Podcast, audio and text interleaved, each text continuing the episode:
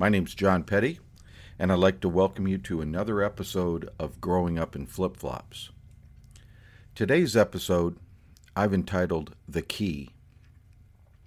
When I was in fourth grade, I was transferred to another elementary school, so my career of skipping classes and going to spring training games was effectively over.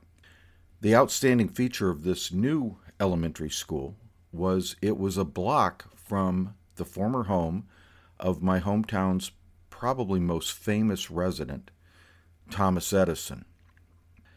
Mr. Edison had wintered in the town from the late 1880s all the way up until his death in the early 1930s.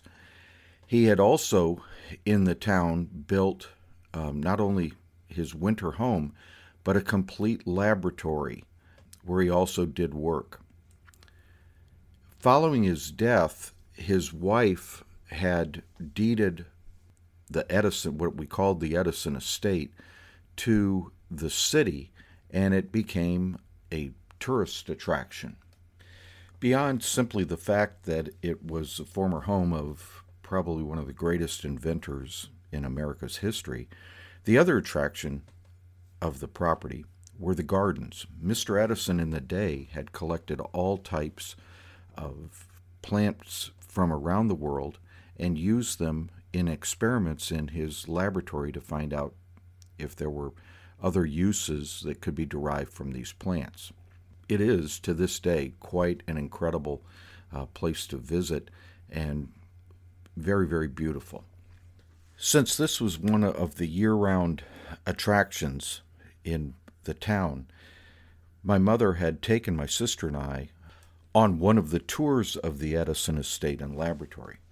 For a young boy, this was really fascinating, but it was something that you couldn't get into without paid admission and seeing everything because it was a historic site there were cordons that you basically just kind of walked down a hallway and looked in the laboratory just at all the beakers and lab tables and everything like that and really couldn't touch anything.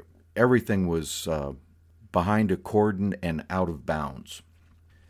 And one other very important fact.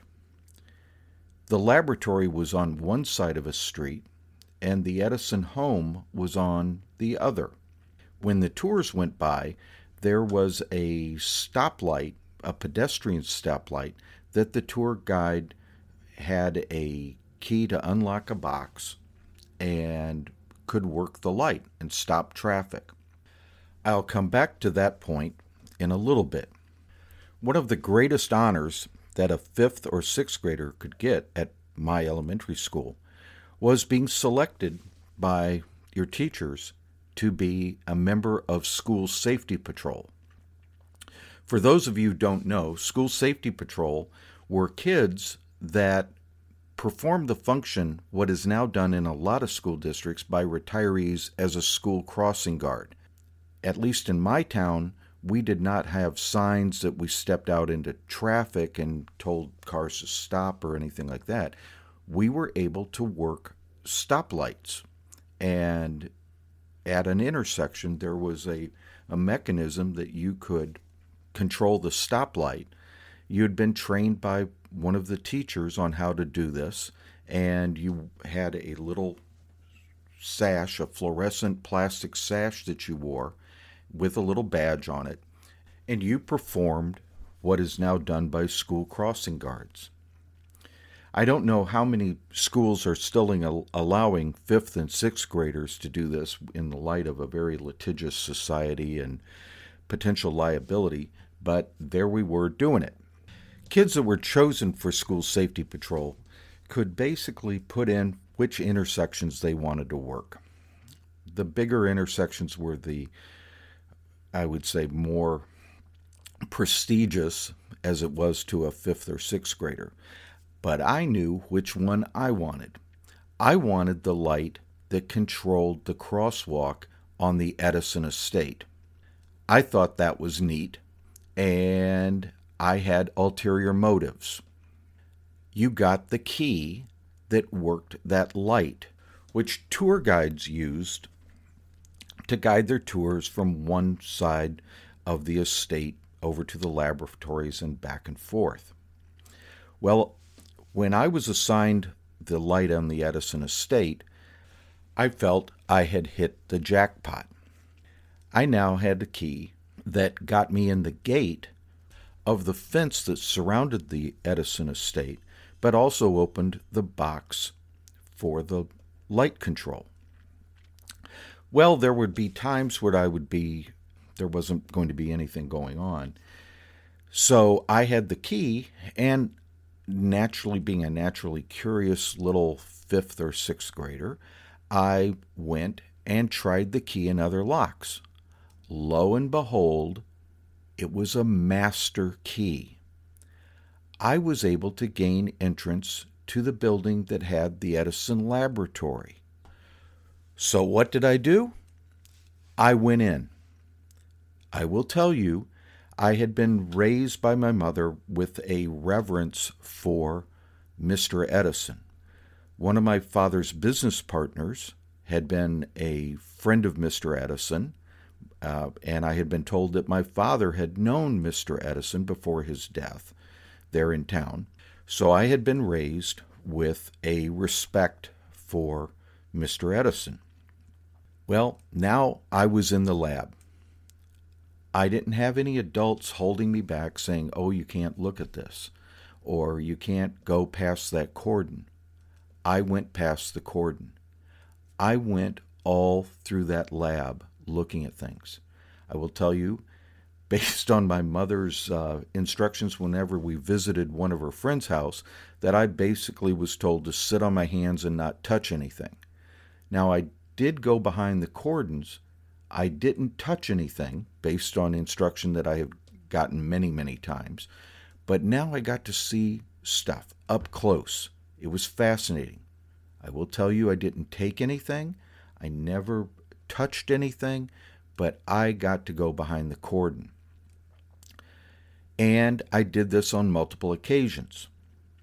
Well, I was curious if the key worked the lock at the gate, it worked the lock on the cover that controlled the stoplight between the house and the laboratory. Would the key work at the actual Edison home? I determined one day I was going to try and find out. I went over, and guess what? It worked. I got into the Edison home. I went all through that house. Now, on the tours, you were just left out on the veranda, and they would have open French doors that you could look at the living room or whatever.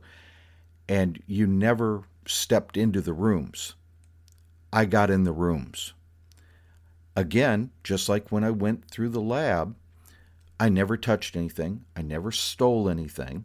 I obviously knew I did not want to deal with my mother finding out I had stolen something. So, just as a curious kid, I went through this entire house. I saw everything. I went through the various rooms. It was just absolutely amazing to me. Now, I never, ever divulged or told anybody that I had done this because I knew that if a teacher found out what I was doing, I'd be pulled off the duty at the Edison home and probably kicked out of school safety patrol.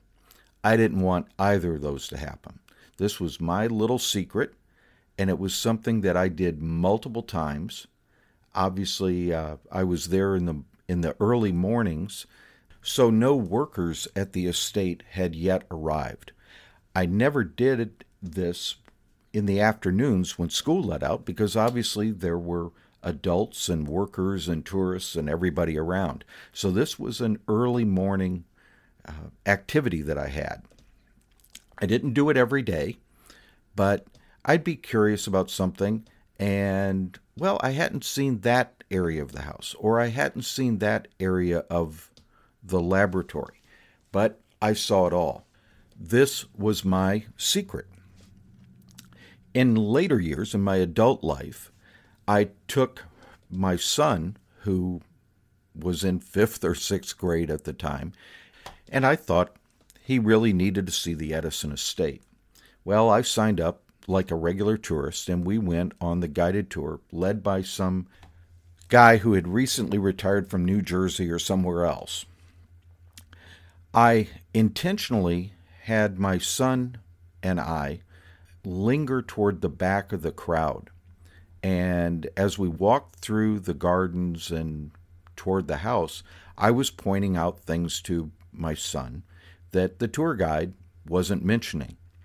Eventually, we got to the house, and I had my son at some point, we're in the back, I had him lay on the ground on his back, looking up into the living room of the Edison home, and I was telling him to look for something and pointing out things that were in the house that you, could not see from just standing looking around. There were other members of the tour group that saw me directing my son to lay on his back and look for things, and I was pointing out things, and they eventually stopped listening to the tour guide and were listening to me pointing out things that the tour guide completely was missing. And not all the things you had to lay on your back and look up at the ceiling of the room to to see. I eventually told people, no, you need to listen to the tour guide. He, he'll point out things. I'm just telling some things to my son. A couple years ago, a high school classmate of mine became executive director of the Edison estates. It now includes Henry Ford's home. Ford and Edison were friends, and Ford purchased property and built a home directly next door to Edison's home. It didn't become part of the attraction until about 1990 when the private owners of the Ford home sold it to the city and it now became a complete attraction with both the Ford and the Edison homes that you can now tour. Well, I wanted my grandchildren to see this and my former classmate accompanied us as the whole family walked the grounds. I felt at some point that I wanted to come clean on my past explorations of the home and laboratory. And I told him exactly what I'm telling you now. And he just looked at me and just laughed, saying, Only you would have thought to try this and do this and not touch anything, and thanked me for telling him the story. I hope you enjoyed it too. And I hope you never, ever underestimate the curiosity of a young child.